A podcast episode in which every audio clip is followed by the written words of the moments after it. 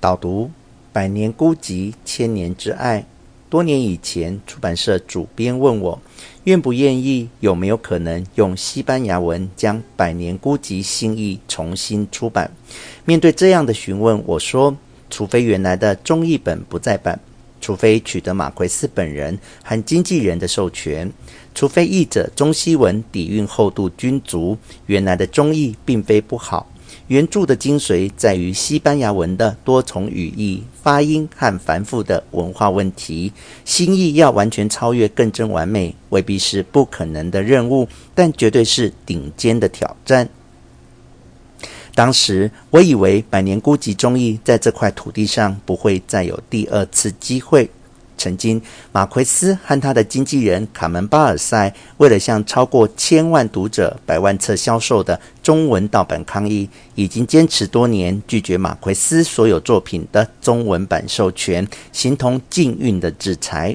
我以为改编马奎斯的名言“给我一个亲人，我就可以撼动你的心扉；预知死亡既逝，给我一个偏见，我就可以撼动这个世界。”我以为透过私人游说或亲情攻势可以有些效果，多次长途电话到哥伦比亚跟马奎斯的侄女玛格丽达商谈，也和卡门巴尔塞摩耐心，都是无疾而终。毕竟我不是出版社，也非版权代理商。曾经比马奎斯小二十岁的弟弟艾利西欧误以为我是《百年孤寂》中译的译者。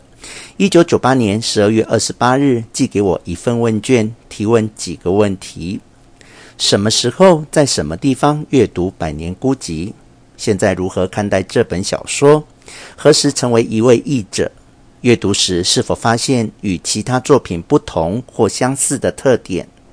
如何翻译这部小说？意译、改写、直译？是否遇到语言及文化上的障碍？要解决这些问题，是否亲自向作家询问，或是参考其他译本？花多少时间翻译？再版时是否重新校订修正？阅读过哪些拉丁文学作品？是否翻译过其他小说？读过哪些马奎斯的作品？中译印刷多少本？书的大小设计是否和本地作家或外国作家一样规格？读者接受度如何？评论如何看待？是否对贵国的文学创作产生影响？在马奎斯获得诺贝尔文学奖之后，这么多年来，《百年孤寂》在贵国的评价与地位如何？最后还特别手写说：“我的西文名字跟他的母亲一样。”艾利西欧·贾西亚·马奎斯，二零零一年因脑瘤过世。这一年，他出版了厚达六百三十页的。解密美贾德斯，会整解读他所研究探寻到的《百年孤寂》的创作、翻译与阅读史，以及其全球影响力。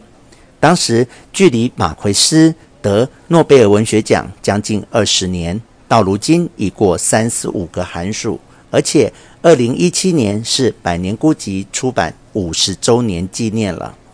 马奎斯和卡门巴尔塞也相继于二零一四年。二零一五年驾鹤西归，最重要的是他们在离去前做了最关键的决定，所以极高巨额授权费。二零一一年《百年孤寂》的中文简体版经正式授权出版了。更可喜的是，五十周年庆的今天，台湾皇冠也出版了我们自己的版本。